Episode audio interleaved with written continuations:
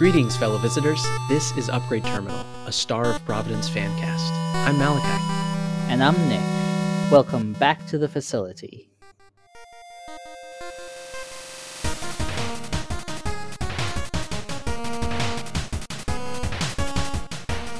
Nick, it's great to be here with you. Same, man, same. Over here in the facility, it's nice to have some nice company. Yeah, it is. It's it's a nice place to be. There's a lot of scary things down, uh, you know, outside of the hub, but sitting here in the hub's pretty nice. Well, sitting with friends is is what makes it enjoyable, really. Yeah. Well, what have you been up to this week? So, for a couple of weeks now, I've been talking with a friend of mine, and I've told them that one of the games I used to play a lot, like a lot, a lot, was The Sims 2 for the PC hmm and how I had a lot of fond memories and spent a lot of time with it, and how I kind of I kind of wish they could play it with me because it felt like the kind of game that they would really like to play. So, you know, I I went I went about trying to see. Okay, I still have my old. I still actually have the CD-ROM with me, and could I maybe find some way to play it together? And turns out, uh, it's a game from 2004. It doesn't run well in machines from almost 20 years later. Huh. So, after some searching and some uh, guides, I managed to find a way to make it happen. Now, yeah, now we're. I've got The Sims installed with uh, a lot of expansion packs, including ones that I didn't buy. And now we're just we're playing Sims 2 together and you know we've made the Sims and now we're in the process of building just a really nice house because uh, spoilers the game has built-in cheats to just give your Sims as much money as you want so you can just make a house as fancy as you want. oh, So nice. so we're going now through the process of like, okay, we're building like a floor plan of the house we want to build, and like, okay, we're gonna get we have like this color palette that we're making, and we're decorating each pl- part room by room, and it's just been a really nice process. This kind of creative process, and it's brought back some nice memories that uh, of me playing this a long, long time ago, and now I get to share it with someone else. That's so wonderful. hmm I think there are games that everyone's nostalgic about, but to revisit it, be able to install it, and then play it with a friend, that's sounds really nice, Nick. hmm Oh yeah, it's it's been delightful, and honestly, I just wish we we did even more of it, or that I had looked into it sooner, because this Yeah. this is an option that was always there. But I'm enjoying it now. Yeah, you can make up for lost time. yeah. What about you, Malachi? This week, there's been a couple things that have been really nice. Um, one is just this evening, actually, I had a chance to uh, meet up and with a friend of mine that I haven't seen in quite a while. Uh, we work in the same industry, so it's always kind of fun to uh, to talk shop with one another. Um, Mhm. but we met up at a local tavern, Mhm. and I used to go to this tavern quite a lot. And uh, he's not a bouncer, but like the the guy that cards people when they come in. I mean, Mhm. technically, I guess he's a bouncer, but this isn't the kind of. It's not a nightclub. Mhm. Um, he used to recognize me. You know, if I show up there, he's like, "Oh, hey, welcome in, man," and Mhm. it was always such a really nice feeling. I hadn't been there uh, for probably almost a year Mhm. for various reasons. Just got really busy and such, and I went in there tonight uh, to meet my friend, and I saw this bouncer, this this door guard, and uh, he's like, "I need to see ID." And I was like, "Oh, okay." And I was like, "Oh man, he forgot who I was." And he's like, "No, I'm just kidding, man. It's been a long time. Welcome." and he got me so good but it was such a cool feeling and i just i really like that guy. I don't know who he is. He doesn't know who i am really but he recognizes me as a regular and that's such a great feeling. I just really appreciate that uh, he, he's been so welcoming to me over the last few years. Anyway it's a small thing but uh, he's a nice guy nick one thing i've thought about a lot over the years um, is games that I've spent a lot of time in um, often end up feeling almost like a semi real place. um, just because I've spent so much time in that digital world, um, exploring it, inhabiting a character in that world, that it takes on kind of a a life of its own in my in my mind in my imagination. So what you're saying is that because you spend so much time thinking about this place and navigating in this space, you start thinking of them in the same ways that you would physical spaces. Yeah, I think it's a common. I mean, there are a lot of video games that I've played that don't end up feeling this way. For me, it's always a game where the story or the world engages me so much that it, I start to imagine um, beyond the borders of the game itself. This feeling that the game world is in some sense alive and it exists beyond what you can see, and that there's, it feels like if you just were able to just go a little bit further and go beyond the trees of the mountain, you would find even more to explore. Yeah, yeah, there are games that that kind of have this innate sense of of of life that it is a, a living world, and if if it's a world that you kind of click with and engage with, I think the imagination kind of naturally wants to expand upon it. And you know, the best example I can think of for this is a game called Final Fantasy Crystal Chronicles. Hmm. I pl- I played this on the GameCube with my little brother, and this game is hands down one of the greatest video game experiences I've had all uh, uh, of all time. Not Mhm. because the game itself is amazing. In fact, uh, they re-released it. Um, Mhm. I want to say a couple years ago, like a remastered version, and it was a pretty poor remaster overall. But of course, I picked it up and played it and enjoyed it. But I realized that what made it really magic was the time I spent inside the game with my brother, um, Mhm. because that made it feel even more like a real place. It was a shared space. yes, yes, it was a sh- it was a shared space, and I mean, I can even to this day, I can I can close my eyes and I can imagine many of the spaces that we spent time in fighting monsters, buying things at the market, and it feels not like a real place, but like a tangible place that I was once at. hmm This concept has always fascinated me. You know, I, I think it's so neat that video games can do this. Um, it's always spoken to me of the power of video games as art and as a medium that can connect people and make us feel things and uh, think things and, uh, you know, really uh, cause us to uh, expand our horizons uh, through imagination. Are there any games that you feel similarly about? Well, you know what? When we sat down to talk about this episode, I thought I did, and then you started talking. I'm like, oh no, wait, he means something so much more profound and poetic than what I thought of. Nah, I'm not profound and poetic. No, no, no. Hit me with what you got. Hit me with what you got. I get. I will. I will stress. This is not. This is definitely not the same. uh, I guess perspective that you have just now elaborated on. Hmm But anyway, one game in which I did spend a lot of time in is a multiplayer first person shooter called Team Fortress 2. I don't know if Mm, you've seen it at least. of course. Yeah. So the spaces in that game are the maps themselves, the maps in which the fighting takes place. Mhm. I have spent hundreds of hours in several maps. And when I say that, I mean that sometimes I would boot up the game and go to a map, like go to an empty server Mhm. and just explore the map, right? Like the map of the game devoid or separated from its objective, devoid from its gameplay purpose, as it were, and just explore it for what it is, sort of separated from its context. And that was really just an interesting experience.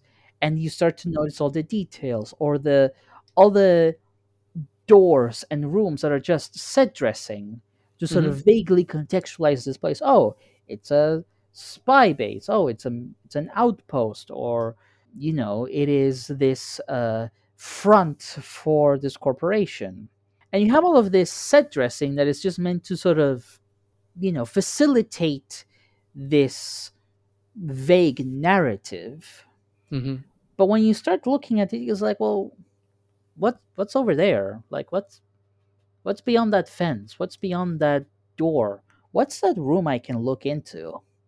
You know Yeah. what are all these props scattered around? Like like normally when you're playing you don't give these a second thought. This is you're just thinking hallways doors arenas. You know you think of them for what purpose they serve for gameplay but when Yeah. you take that out and you start looking at how is it actually built what objects are there what is the setting it takes on a different meaning I know that feeling you're talking about. As you were describing this, I was like, oh, I've done that with friends on Halo maps back in the Mhm. day. Yeah. But I I guess in a sense it's this weird paradox in that when you're playing a game, the sort of the objective kind of is the thing that's that you focus on and mm-hmm. everything else is just set dressing that is just meant to sort of facilitate the the context for what you're doing. So you're not focusing on it so it doesn't seem important, but if that's not there, then the world just feels so much more barren and abstract and untethered Hmm. because if you just put, because if you just have a level that's just boxy rooms and featureless corridors that is very rapidly uninteresting or not appealing but as soon as you put some objects oh, oh you put a desk here oh you put a water cooler here and some chairs here suddenly it's an office building and now you're thinking what does this place do exactly within the narrative? What is this place? Why are we here?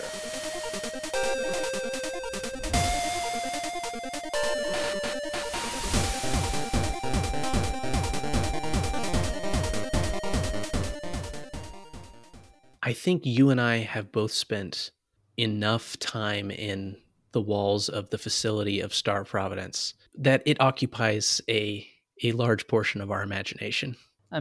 I, I would say so yes Have you seen the movie Inside Out, the Pixar film? yes i have so you know how the girl Riley in her brain there's an island for every like the family island, the sports island, the Uh-huh. goofy island. uh-huh I think both of us have a Star of Providence island in our brain. I I definitely do. i know you do i don't know if that's how i would conceptualize it but sure let's go with that But we we have both spent a lot of time in that virtual place. yes And today we kind of want to talk together about each floor of the place and our thoughts on it and some of our experiences there. Before we go on, I do want to make a bit of a disclaimer regarding this episode. Although all of the floors and the rooms that you see in game are they're definitely there and we've all seen them. Hmm A lot of what we're going to say in this episode is speculation of from our part and our own headcanons or interpretations from those floors and rooms, right? So Mhm. you should take everything we're about to say with a bit of a grain of salt. There are many possible and valid interpretations of what you see, and hmm we're not trying to say that ours are the only valid ones or the best ones. You can have your own idea of how this all fits together, and that's perfectly fine. The devs might just outright say, uh, "No, you guys, you just you got it wrong," and you know it happens. But I just want to stress, you know, this is not gospel. This is just how Malachi and I interpret what the game shows us. And if you have your own interpretation, feel free to share it with us. Yeah, we'd love to hear some additional interpretations. Absolutely. So the first floor is of course where we're going to start, and that is the excavation. The facility itself was built on top of it, and Kleins tells us that the excavation is even older than the facility. Hmm. Interesting. I have always imagined that the facility is actually kind of a cover for what was going on beneath it. You know, it's like a, the facility was some sort of nefarious corporation that discovered the power eternal or the floors below the excavation and built their facility on top of it to hide what they were actually doing. Ah, yes, the seven evil CEOs of the council. Exactly. Yes. Yeah, and we never we never uh, see the floors above the excavation or above the hub rather, and I kind of imagine it like a it's probably like a big office building. I mean, there were definitely some paper pushers, right? Someone has to be running this whole thing. Yeah, exactly. For all we know, Warden's office was, uh, you know, up at the top. I, I do think I do want to point one thing out is that uh, in contrast to all the other floors, and the next one we're going to talk into is the archives, is that the excavation is that is not a place that's necessarily built. Like everything below it is a floor that is built and has a function. mm-hmm. Supposedly, the excavation it's just you just removed the, the earth. It kind of gives a different feel of like the architecture is less runes with specific purposes. It's Mhm. just the halls and spaces that are that you find after the earth has been removed. So it ha- kind of has a different feel of like you're not quite in the in such a constructed space and it's more just you know what what you find under the under the earth and it's the more earth and rock than steel and wood Hmm. Yeah. Yeah, I'd, I'd actually never thought of that, but that's right. that's very true. mm-hmm. Digging. Everyone's been there digging. Who was digging? We don't know, but they did a lot of it. I mean, the the the one uh, kind of thing where Malik and I kind of not so much disagreed, but saw different ways is like, was the excavation like did they excavate because the power eternal was here and like they found it and detected it and went, oh, we should go down there, or was that just uh, what was how how did we say it? How was the other way we said that? Like the the flip side of that possibility. So either the excavation was started by the council Mm-hmm. and the the ruins below existed before the council or they were created by the council, right? That what you're referring to? Yes, thank thank you for reminding me. That's that's how we said it. Mhm. So, but again, we're we're dealing with incomplete information here, so there there's many ways to interpret this. Yeah. Let's take the elevator down to the next floor. The floor beneath the excavation, the second floor is the archives. So, already already just the title alone, the archives, already tells us something quite interesting. hmm the idea that this floor is where there's a lot of knowledge and a lot of research that is being held here you know Yeah. you see you, you you imagine shelves bookcases libraries you know cards with information you know? What exactly is being archived down here? What kind of information is being held you know? Is it perhaps research on the schools of magic? Hmm maybe. Is it information about the power eternal the eternal domain the ritual required to summon forth that power? How to open a doorway to the void. Hmm and whatever creatures might be on the other side of it Mm.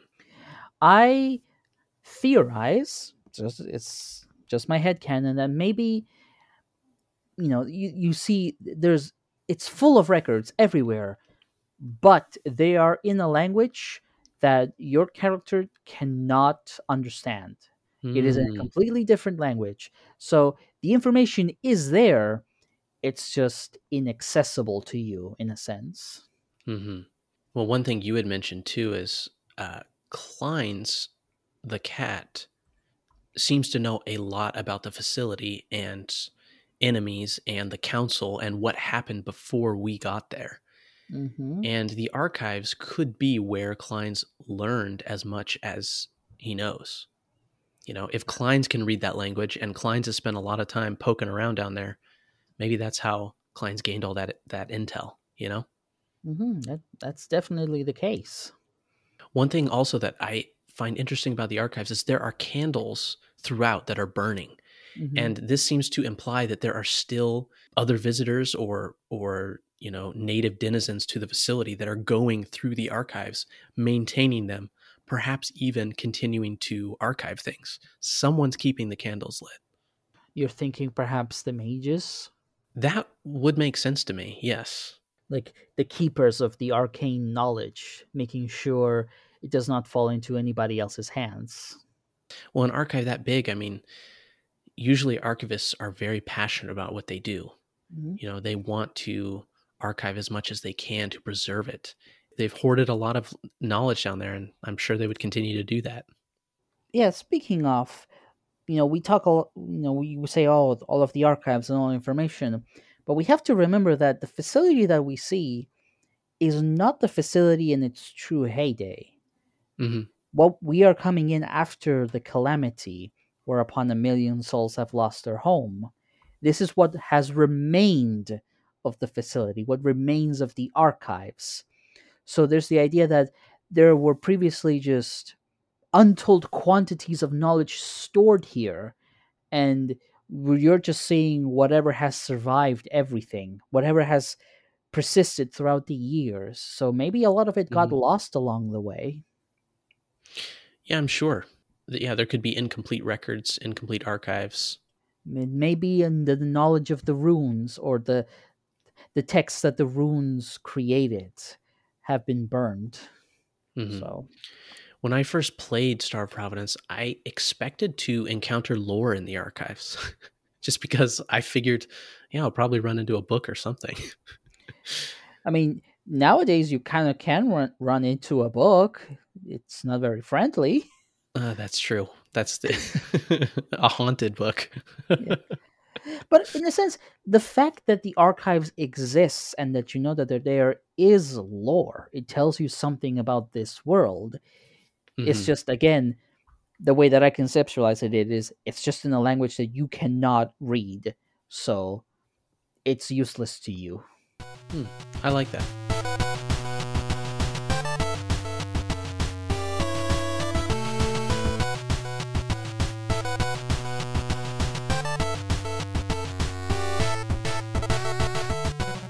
Moving on to the third floor below the archives is the maintenance system. This is the coldest part of the facility. There's lots of ice, uh, there's lots of water. One thing you noted, Nick, is this is also something I never thought of, but that the maintenance system exists to probably cool the bellows and to prevent it from overheating. The bellows are the floor below the maintenance system. Yeah. And we'll elaborate when we get to it, but like I feel like the bellows are like the the engine of the facility, but the mm-hmm. maintenance system is the part where you make sure that it's all running smoothly. The enemies that you encounter there are probably maintaining the system in some way, if you will. and uh, Iceworm specifically, you know, I've always imagined Iceworm patrols the maintenance system and is clearing out the natural pest that exists in the facility. What is the natural pest? in my imagination, it's the swarmers. The swarmers have always seemed like something that, you know, I don't think the council wants them there, but they're something that's very difficult to get rid of. And I think it's notable that Devourer is in the maintenance system in almost seemingly almost in um you know like the sewer or the water mm-hmm. and uh, i've imagined that devourer is iceworm's arch nemesis you know iceworm's constantly patrolling the maintenance system trying to clear out the swarmers and Devour is just constantly making new ones. Well, swarmers are one of the few seemingly biological entities that live down here, as mm-hmm. opposed to everything else that is mechanical.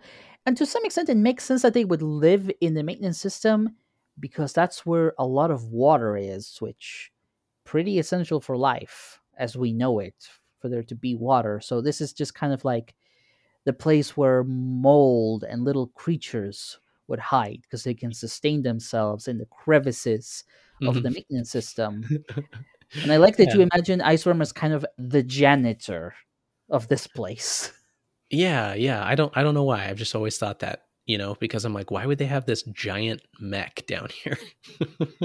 I mean, a, a lot of what we encounter are, are apparently weapons of war that are to some extent extent being repurposed here another reason why I like the idea of like, oh, the the maintenance system and chills the bellows is I like the idea of like the entire facility as a whole is interconnected and their purposes are linked together in some way like they're, they're not just these separated chunks but they, they that there was in a sense a design Hmm, when yeah, this was all put together yeah. They're they're they're separate pieces of a whole.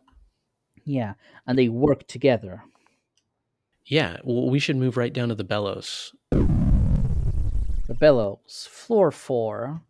As i said or, or at least my interpretation the engine of the facility. This is where the the thing that power that gives power to the rest of the facility. In a sense the powers the the mundane power source of like electricity and heat. Mm-hmm. not necessarily the arcane or the magical power source. That would be somewhere else. But like again the more practical power source of like well things need electricity and electricity generation ends up generating a lot of heat this is where it comes from Yeah. perhaps maybe this is where a lot of mechs are built Mm. Yes, that's something I've always imagined because the bellows are also what you find in a forge. Mhm. And so the name the bellows has always implied to me that there was a forge. And it would only make sense that mechs and the mechanical Mm. uh, enemies that have metal were forged in the bellows, or at least partly forged in the bellows. Yeah, and I also should point out that I think a lot of the mages are n- at least biomechanical or they have had technology grafted into them hmm as a way to sort of better harness their their schools of magic. So maybe this is where that happens where you know mm. mechs are turned from mere disciples into these machines part part mechanical part magical I think that would definitely be true for the fire mages because their leader, the Grand Pyromancer, is in the bellows. yep ordinator the one of the council members is fought here and they specialize in the school of flame so it makes sense that this place gets pretty hot down here hmm which is why the maintenance system has to prevent it from overheating I think it's also notable that reactor and and the reactor's core are also located on the bellows, which ties into what you're saying about it being an engine and the power source. hmm Apparently, must have a pretty good backup system because we kill that, and the machi- then the facility keeps on going. Yeah, somebody comes and plugs in a new reactor core every time we destroy it. somebody comes up from maintenance system to fix it. That's what happens. Even though we just came through that and also destroyed it. the, the the bellows makes a call. Hey, maintenance system. Yeah, a visitor came through again. Yeah, we need a new reactor core. Thanks. I mean, if we want to talk IT system, uh, the the joke I think is that Demon from that you see in floor two, he's the main IT guy, and he's he's he's not a happy worker. no, he is not. He's like a lot of IT workers. Very tired. Shall we dive even deeper? Please, let's step into the elevator once more and head down to the sanctum, floor five. hmm What do we find here? Something that surprisingly a lot of players don't notice right away are the murals on the walls. Um. I certainly didn't notice them right away because I was too distracted uh, looking at the bullets that were heading my way. Trying to not die. yeah, exactly. Um, but the murals on the walls, t- I think, clearly denote some sort of cult-like following hmm of of Monolith and the Power Eternal. hmm When I was hoping and praying that uh, Star Problems would come to Switch, I have the the sticker that is all of the mages like worshiping Monolith on my Switch Pro controller. hmm Um, I guess to denote my own cult-like following of this game. Oh, we've noticed. but yeah, it's it's this is a really nice little tidbit of world building because we never get an explanation as to what this was, but the murals in and of themselves paint a very compelling picture of what this society was and how fanatical they were about their quest for power. and it also serves as a subtle bit of foreshadowing for what is to come. It does. And what's neat is you don't really realize that until you fought Monolith and come back through again. Indeed. And as you go down the floors, you start to realize that there is increased security because floors one and two, the boss door is protected by just one Nimbus. And then in floors three and four, there's too many bosses, therefore two Nimbuses guarding the boss door. And then you get to floor five and there's three of them. Triple Now- Nimbus. To some extent, this is just gameplay scaling, Mhm. but conversely, it also paints the picture that the deeper you're going, you're going into deeper and deeper security areas that visitors are really not meant to get to. Mhm. So this is feeling like, okay, now you're really not supposed to be here, and the council or whoever built this is really trying to make sure that you don't go any further. Yeah. Well, this is even more evident with the boss, Overlord, which is a huge difficulty spike for players Yep. And also just an incredibly imposing mech. Yeah.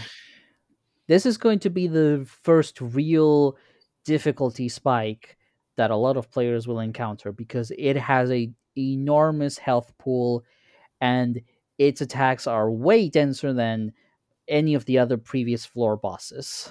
hmm And it also has three phases. It's like, yay, you beat it. No, you didn't.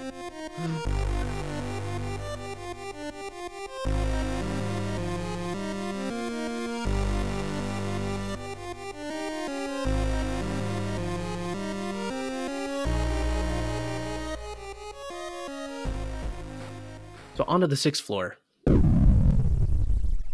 For what it's worth, I give the sixth floor the nickname of Forbidden. Mhm. That's just what I call it.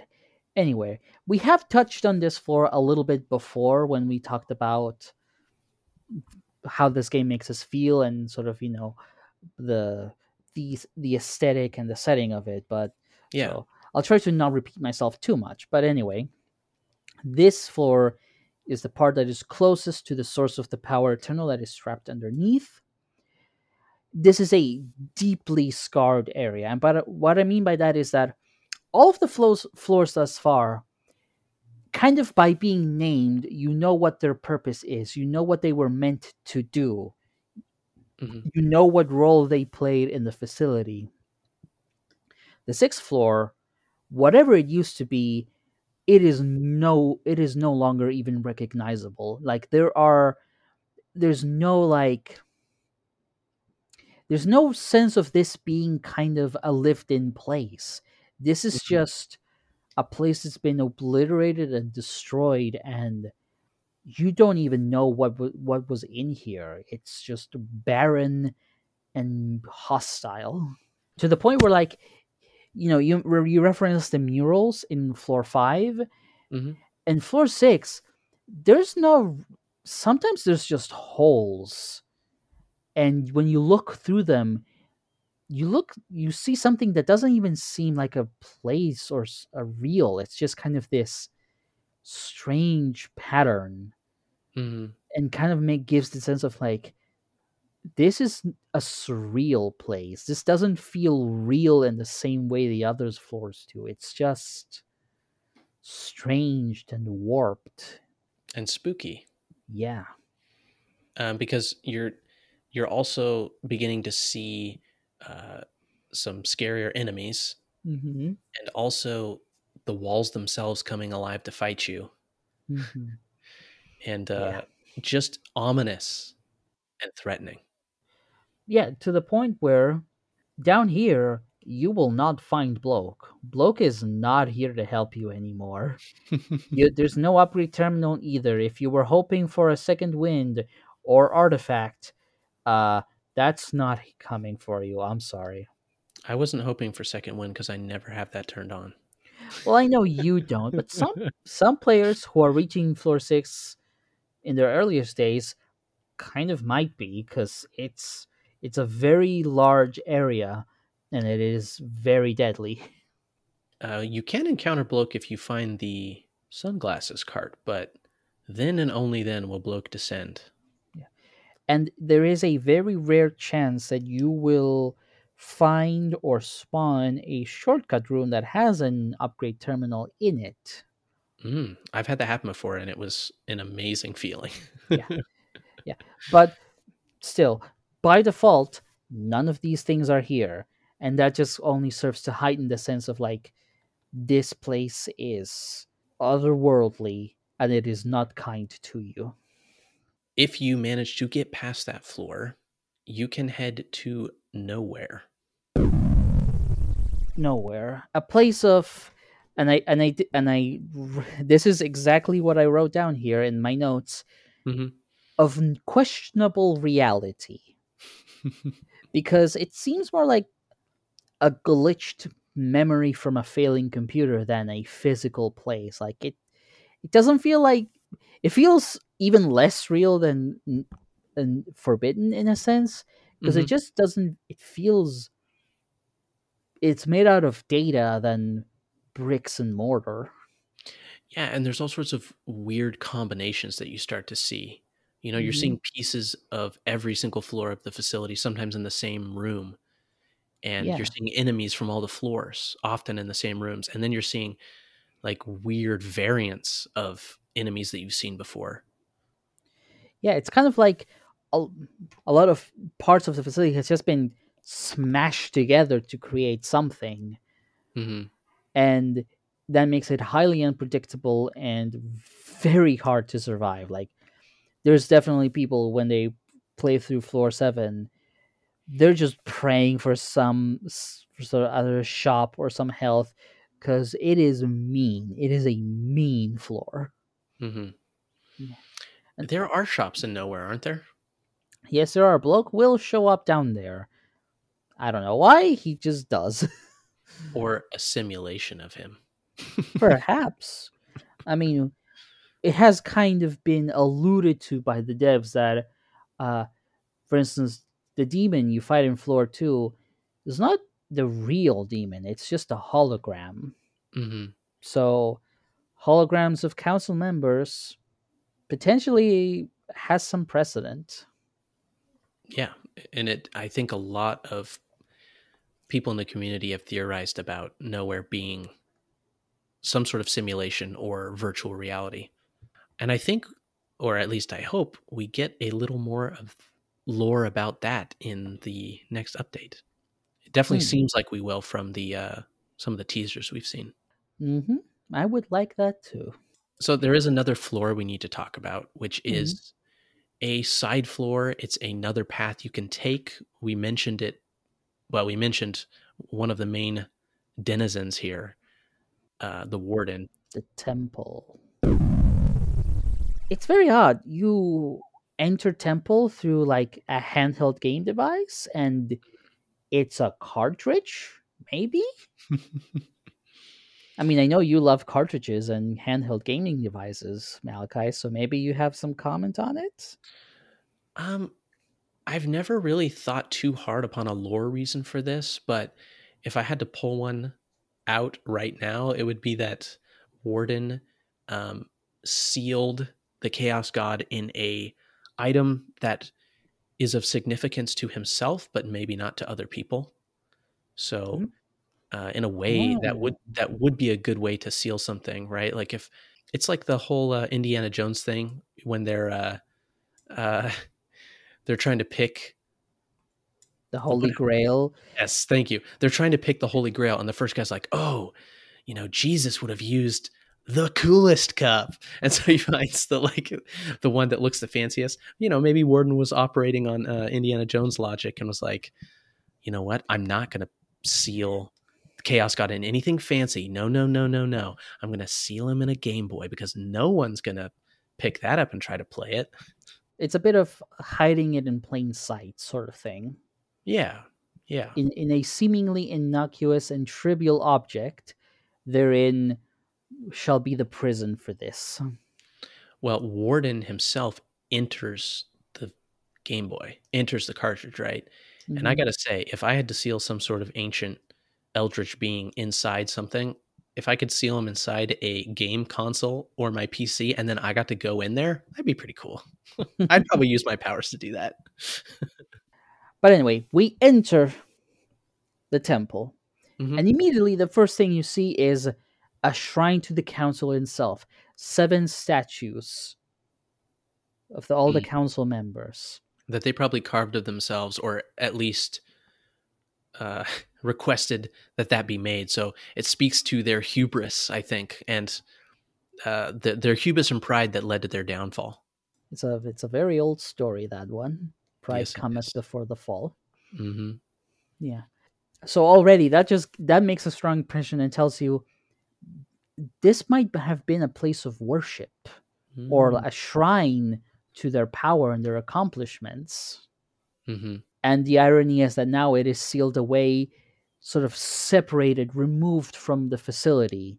So the pl- the place that was used to extol their accomplishments and you know the power now no long now is no longer exists and is rem- and is inaccessible.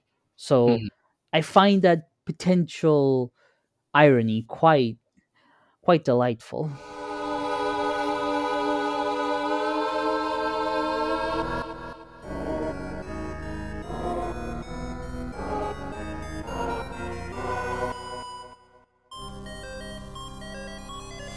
So the temple is also where Chaos God is sealed, um, and it's not just a temple; it's essentially a prison, right? Mhm. Which is a point that you've made. It's separated from the facility, and it is some sort of separate dimension, and that becomes very clear when you unleash Chaos God. Yeah, you're you're no longer in the facility at that. It becomes immediately apparent to you at that point. You're no longer in the facility. You're somewhere else entirely. Yeah, and it's hard to say where that is. You know, Mm. it's not space. It's not. It's not anywhere. It's just some sort of dimension, and you see Chaos God kind of rise out of whatever he rises out of. And like, to adding to that is that this this floor has mini bosses that do not appear anywhere else in the game, Mhm. enemies that don't appear anywhere else in the game, and even the shopkeeper is not bloke; it's something else. So this only adds to this disconnect from the facility. You know, there there's still a connection there to some extent, Mhm. but it is in some at the same time it is someplace else entirely in so many ways. Yeah, it's it's functioning separately, and I don't think it has anything to do directly, at least with you know monolith, uh, the Mhm. power eternal. I mean, Chaos God seems to be separate from the power eternal. Yeah, I mean, I don't know if you've uh, n- noticed, but when you defeat Chaos God, one of the weapons that you can get is a Grasp of Entropy, hmm and it is a runic weapon, but it is not using the red runes that you associate with the Power Eternal and the facility. It is its Mm. own kind of runes, and a lot of players. If by the way, if you haven't done what I'm about to tell you, go do what I'm about to tell you. It's a lot of fun, but you can take Grasp of Entropy all the way to Machine. A mm-hmm. machine uses the red runes of the Power Eternal, and Grasp of Entropy completely nullifies so much of its attacks. Oh, really? I didn't know yeah, no, y- dude, you gotta do this. Seriously, if you go to the machine fight with Grasp of Entropy, anytime it summons like those rune circles that shoot attacks, hmm it just absorbs them. It just goes nope, just Oh, that's and it completely neutralizes them. wow. I'm still learning new things about this game. Oh, and you might know this, some of you might not. If you go to fight Chaos God with a runic weapon, it will absorb that as well. Because it is still using the red runes of the Power Eternal. Because Hmm. remember, you unlock Runic by defeating Monolith, who has tapped into the Power Eternal itself. Mhm. Uh, Malachi, I'll let you decide if you want to edit this out later, but the only exception to that is if you show up with a runic weapon that you have gotten from Hand of the First. Because Mhm. Hand of the First uses not the red runes of the Power Eternal, not the white runes of Chaos God, but the green question mark runes of the Warden. What?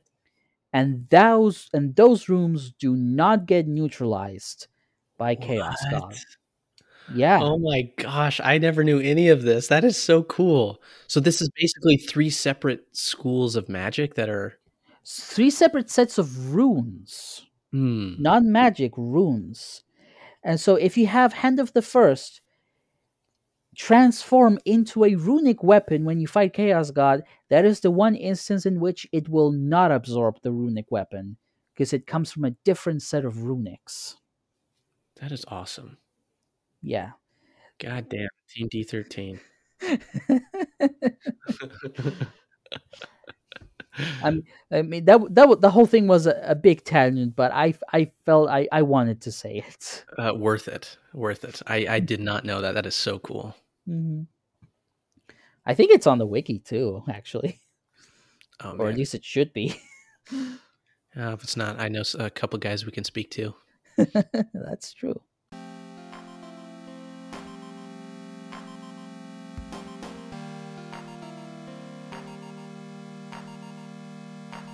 Thanks so much for listening to our Star Providence fan cast.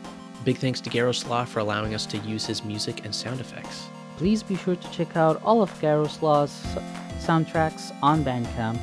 Base Game soundtrack, Relics of the Past soundtrack, and the 5th Anniversary Edition soundtrack. If you have any comments or suggestions for the show, reach out to us on Discord. We'll post the server link in the show description. And there you will find fellow pilots to talk with and discuss the show. Thanks for listening. We'll hope you'll join us next time. This is what you came for, isn't it? So be it.